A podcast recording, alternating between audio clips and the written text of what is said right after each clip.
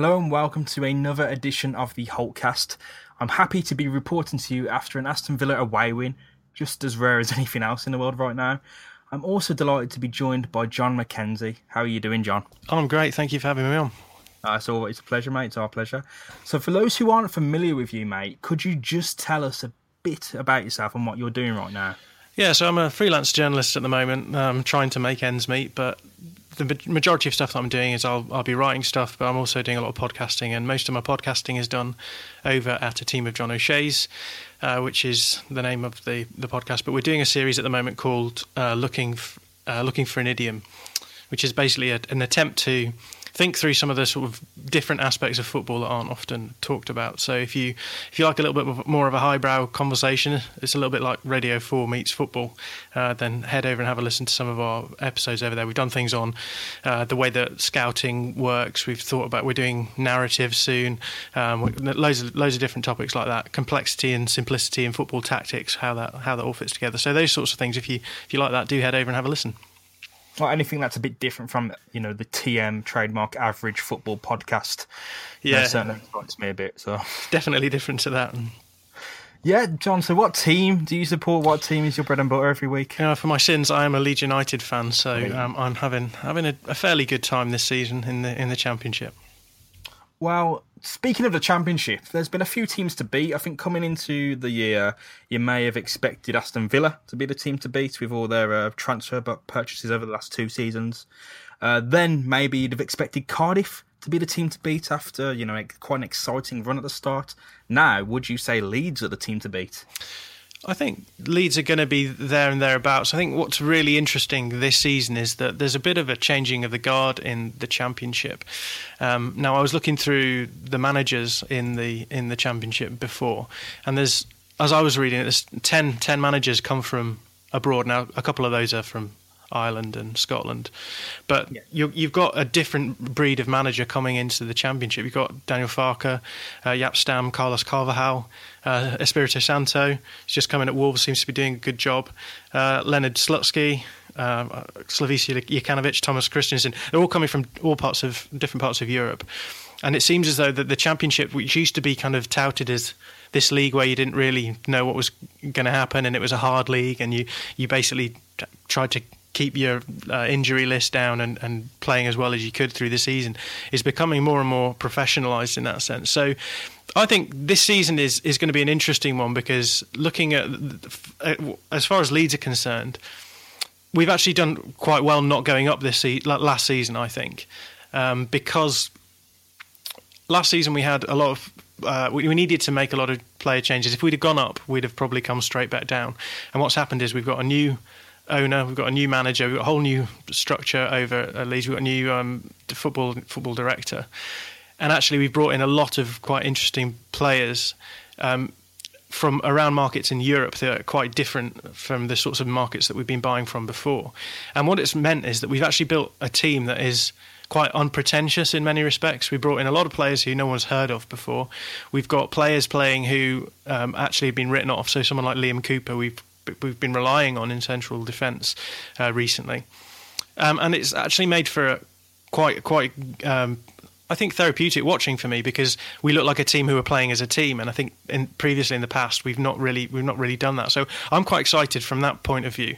I think no one really knew what to expect from us, and, and so it's good to see us at the top of the table. But there are I think in that table there are clubs who you, you might think um, you would expect more from that is just not coming from at all. So I think it's early in the season to say whether or not Leeds are going to be favourites to, to get automatic. But um, what what is different from last season is last season there was two clubs who we knew were, were, were, going to go up automatically, and then the the, the clubs fighting for um, the playoff places were, were decent sides. You had Fulham in their pomp towards the end of the season.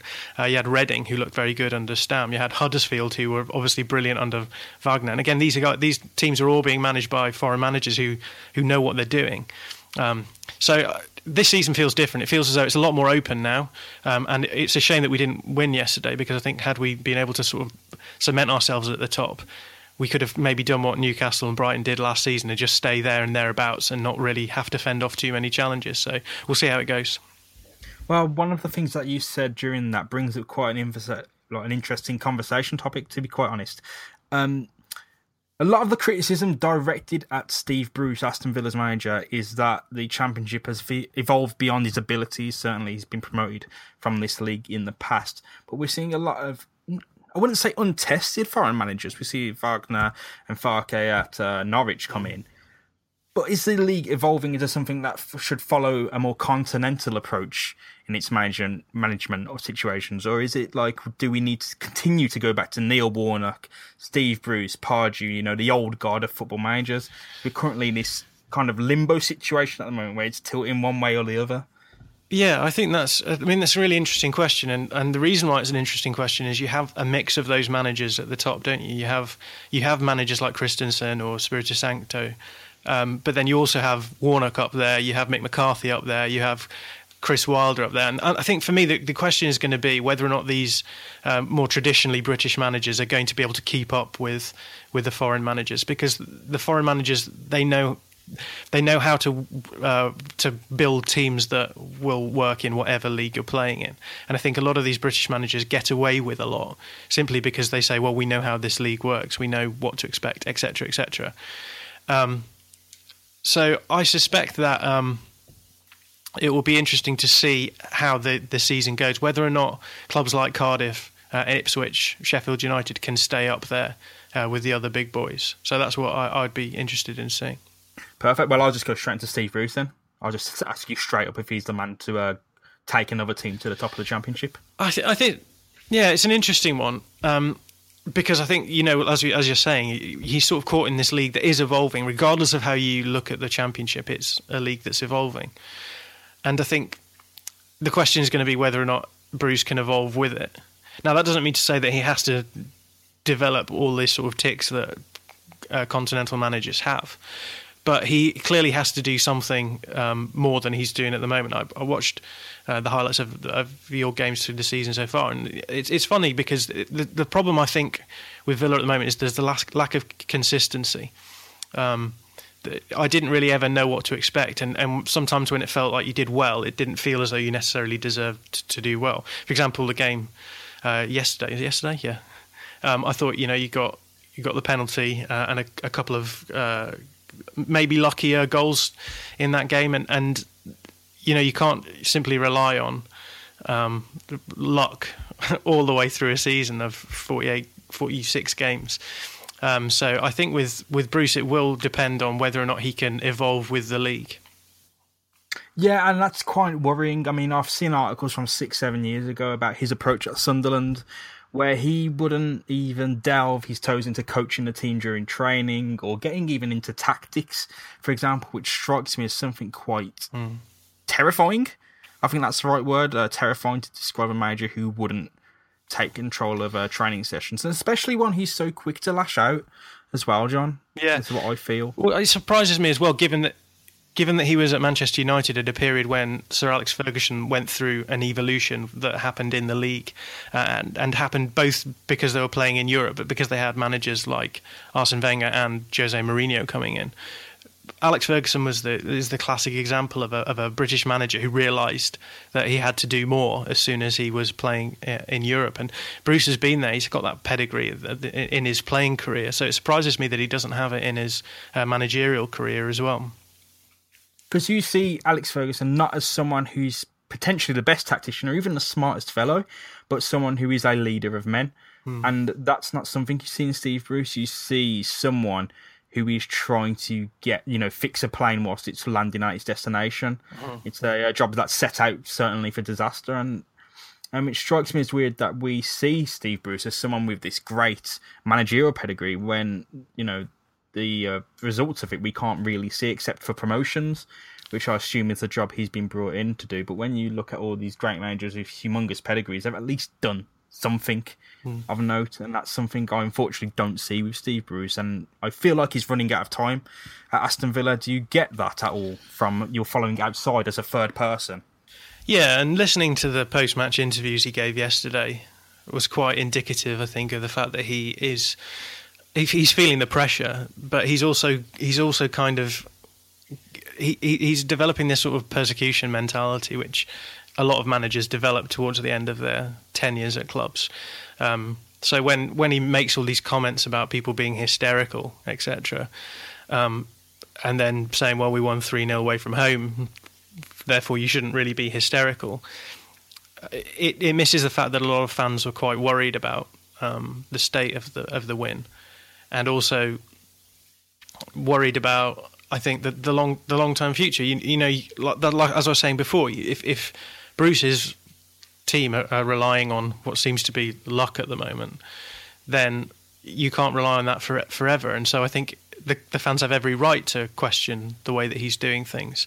Um, just even w- watching the extended highlights yesterday, um, seeing how many times the, the, the team is just relying on John Terry and James Chester to to make big challenges to, to stop goal scoring opportunities was was too many, even even in a three 0 uh, victory. So I think it it will be. I'll be surprised if Steve Bruce is still the manager at the end of the season, and I'd probably go so far as to say I'd be surprised if he was still the manager by after Christmas. I think.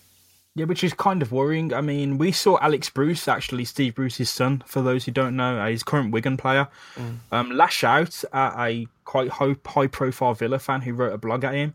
Um, I believe he said, "Are you happy now? I bet you bet you can't wait to sleep at night or something like that." Yeah. Long lines. I, I think that that comes directly from Bruce, doesn't it? Really, and I think it's a it's a total misunderstanding of that fan experience where it is either the best thing in the world or the worst thing in the world. There's, it's it's binary like that. There's no middle ground in the general fan experience. And uh, to lash out at fans, and I think to you, you know, rely on words like hysteria, last chance saloon, panic. Hmm. I mean, we haven't seen much to convince us as Aston Villa fans. I, I don't know what anyone else thinks outside of you know the Aston Villa experience, but from what I can see, there's he's proven nothing, Jon. Yeah. Yeah, and that's the thing. It, with, without that continuity, where you feel as though the club is getting somewhere, like who cares if he if he's making these statements? I mean, it's it, it is the cliche, but let let your players on the pitch do the talking, and, and that's not happening at the moment. So he can't simply come out after a three 0 win, which has a few fortuitous elements to it, and then say everything's fine. Look, we we won three 0 um, He has to build something. You don't go up in you don't go up into the Premier League through just being lucky, and you certainly don't get to the top six in the table just by flying on the seat of your pants. So he has to build something which is is going to be credible, and the fans are going to believe in as well. Yeah, it's not like the Premier League where you can deliver like a lightning bolt strike to the top four and end up there for a season, or as we saw Leicester do, just run on pure momentum. The Championship is 46 long, agonising games. Mm. You know, that's the cliche of, you know, but it is, it's every week, it's every three days a match works out as. Then you've got your cup runs, you've got everything, you've got training. It's a lot of energy taken out of you just to win by luck. So something needs to happen. Um, do you see Steve Bruce? I know you said you might not see him as the man here by Christmas, but you do you see after that Barnsley game an element of perhaps things turning around?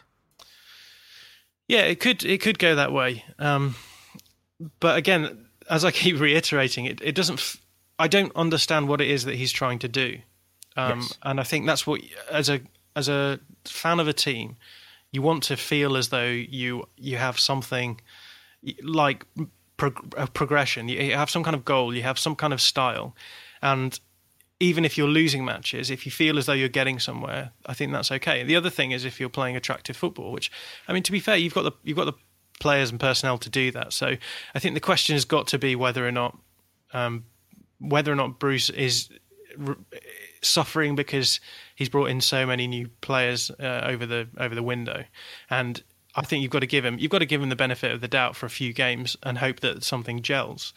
Um, but again, all the stuff that we've been talking about, where you're saying things like he's using this sort of language of hysteria, last chance, last chance saloon, etc., makes it sound as though he's panicking as as much as as the fans are, uh, and so it would it would be the the question is going to be whether or not he can uh, hold his nerve and and carry on and going from there.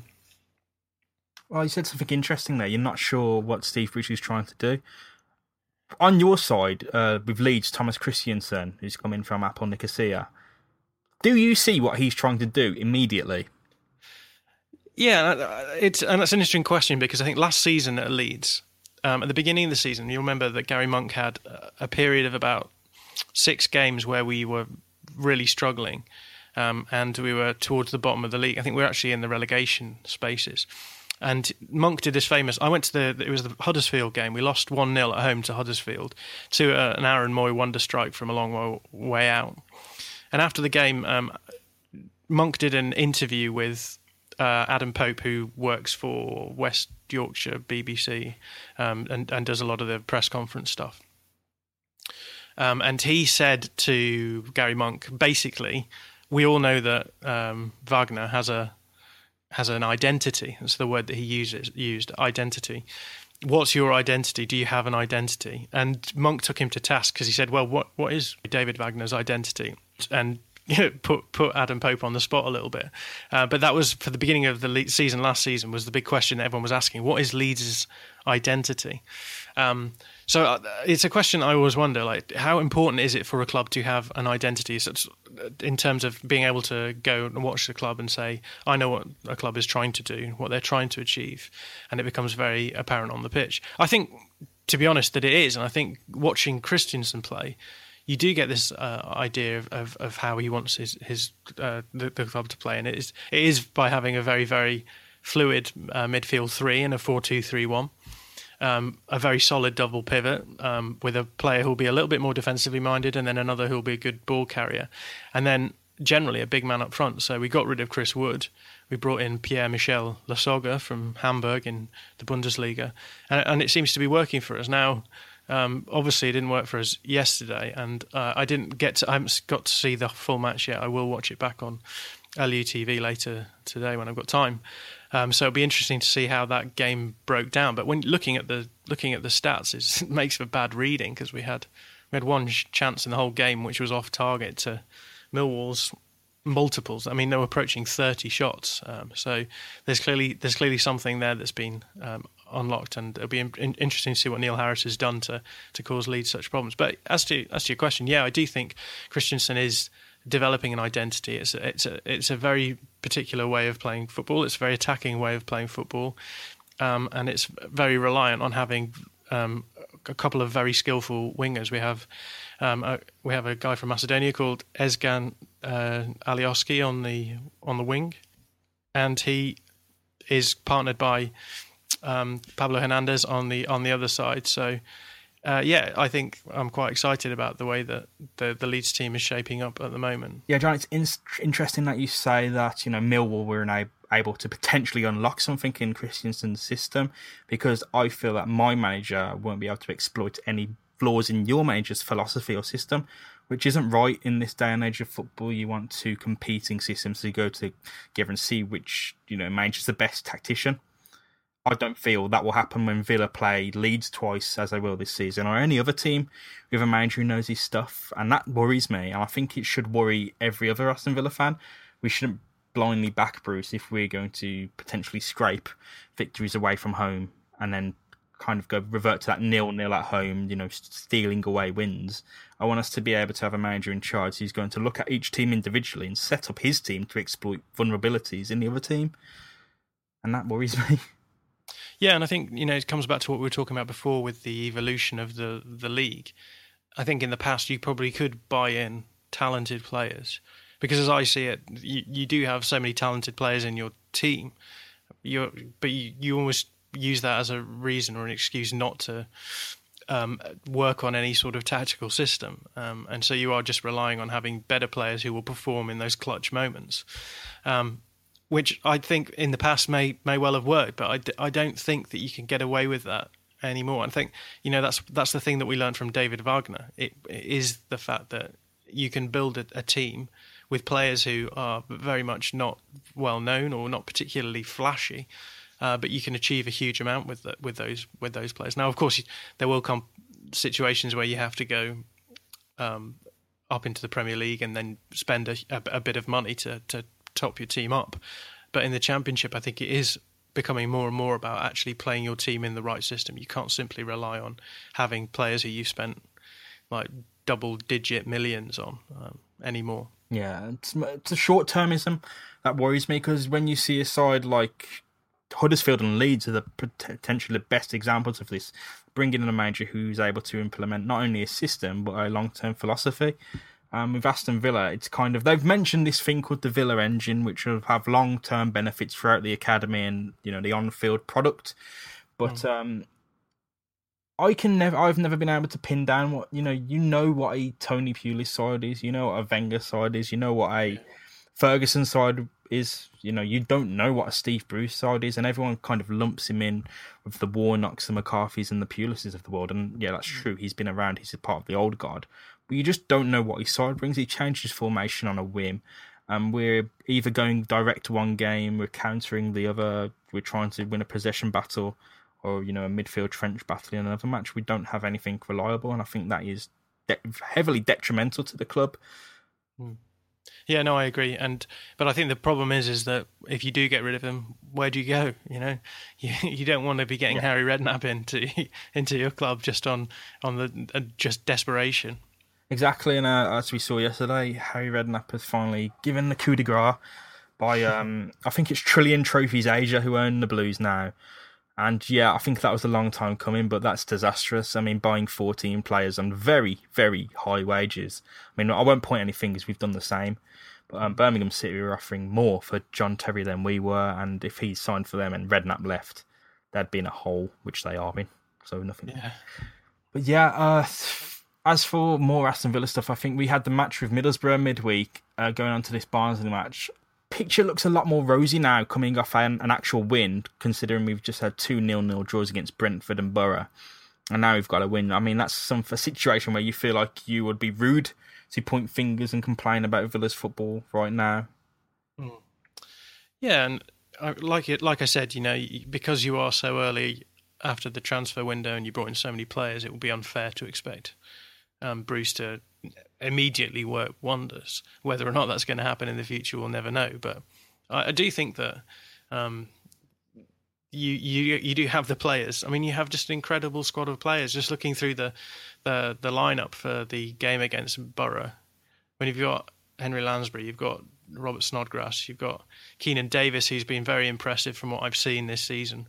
You've got Neil Taylor, James Chester, John Terry, El Mohammadi. The, the, Sam Johnstone was very, very impressive as well from from what I've seen. So I, I think, and even on the bench, just, you just look down there and it's just a sort. I mean, some of them are obviously Premier League rejects, but you do have the players to to pull together and and, and achieve something. The question is whether or not. Bruce will be able to maintain their respect for long enough, which seems to be the way that it goes now. As soon as you lose a dressing room, that's that's that. The problem is not only losing the dressing room, but sacking a popular manager within the dressing room, and then thus creating a situation where the next manager loses the dressing room just by default, as we saw when Villa actually went down when they hired Remi Garde, who came into a situation where basically no one liked him. Yeah. As a as Aston Villa's team stands out, what is there any particular player that singly stands out to you, Jon? Well, I watched, um, as I said, Keinan Davis yesterday was very impressive. Um, he's the sort of forward man who can really make you pr- produce in in the championship. And if you played, I mean, wide players next to him, you've got Snodgrass, you've got Bjarnason, but you've also got Jonathan Kodjia, who's a great player, Albert Adomah, who I've always been pretty impressed with. And your defence seems really um, tidy, neat and tidy. It's, you've got pedigree in, in that in that um, defence. You've got players like Jedinak as well who can who can hold uh, a midfield as well. So it, it does it does look like a, a team that could easily push their, their way up the table if they if they get their act together. So I believe we've probably answered this question in general over our conversation thus far.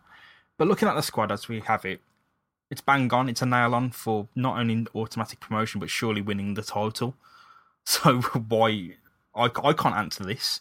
So I'm hoping that we can bring in a third party like yourself, Jon, to tell us why Aston Villa cannot win a title, well, cannot win promotion. Yeah, well, as, as, I've said so far, you know, you can't simply mix Players, ingredients yeah. together and, and, and expect to have a beautiful cake at the end of it. You do have to do things in the right order, and it, and, and you do have to have patience. And unfortunately, in the current football uh, landscape, you can't. We don't. We don't. Like you said, it's just short termism but you need to have a sort of long termism to the season. You have to recognise that you will take a few games to get going. The, the players will take time to gel together.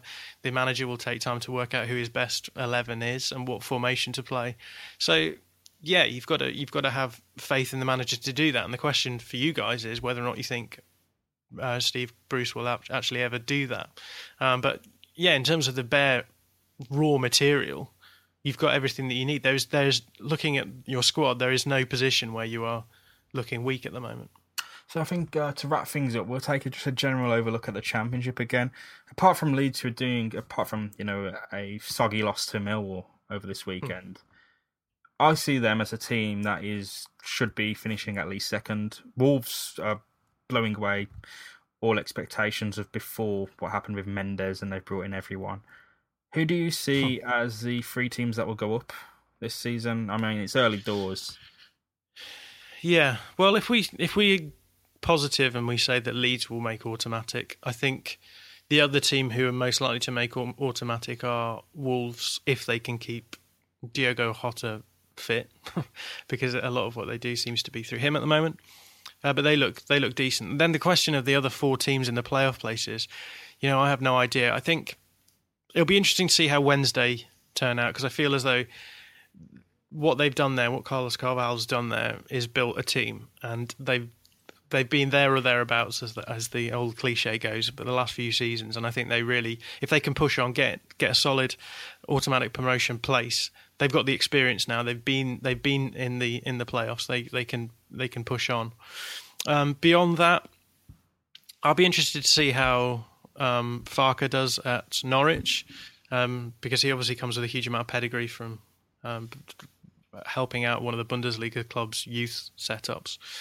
Um, and there's a lot of exciting players coming through the Bundesliga itself, actually, with those sorts of credentials. So, and obviously, we've had David Wagner as well before. So, uh, it'd be nice to see them there and thereabouts. Forest, mm, I'm I'm not convinced they will, but I yeah, I'll, I'll say Sheffield Wednesday as the as the team that will go up through the playoffs.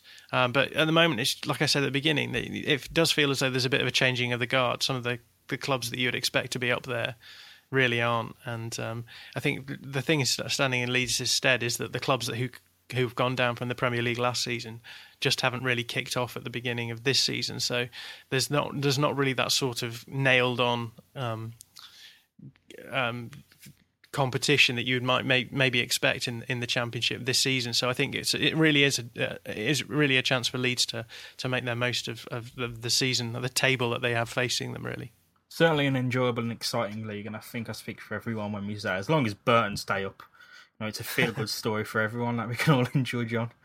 Yeah, and they've had a couple of good results recently. So yeah, beating the Blues isn't a bad result, is it? well, yeah, uh, Jon, it's been great to have you on. Uh, we'll talk at length uh, certainly down the line when we know how the championship is emerging. But uh, yeah, where can uh, people who are interested in what you've got to say find you? Yeah, the best place to go is Twitter, as always. That's where most of my things go up online. So my Twitter handle is at Jon, and that's Jon without an H, so J O N underscore Mackenzie, and that's Mackenzie with an A, so M A C K E N Z I E. So at Jon underscore Mackenzie. Perfect. Well, thank you very much for coming on. As usual, it's been the Holtecast with me, James Rushton, at Gemma Rushton on Twitter. You can find us on Blog Talk Radio, Apple Podcasts, wherever you find podcasts. And yeah, please uh, like, subscribe, whatever. Leave a comment. We always like to hear your feedback. And yeah, we'll try and get some good guests on like John in the future. Thank you very much for listening. We'll catch you later.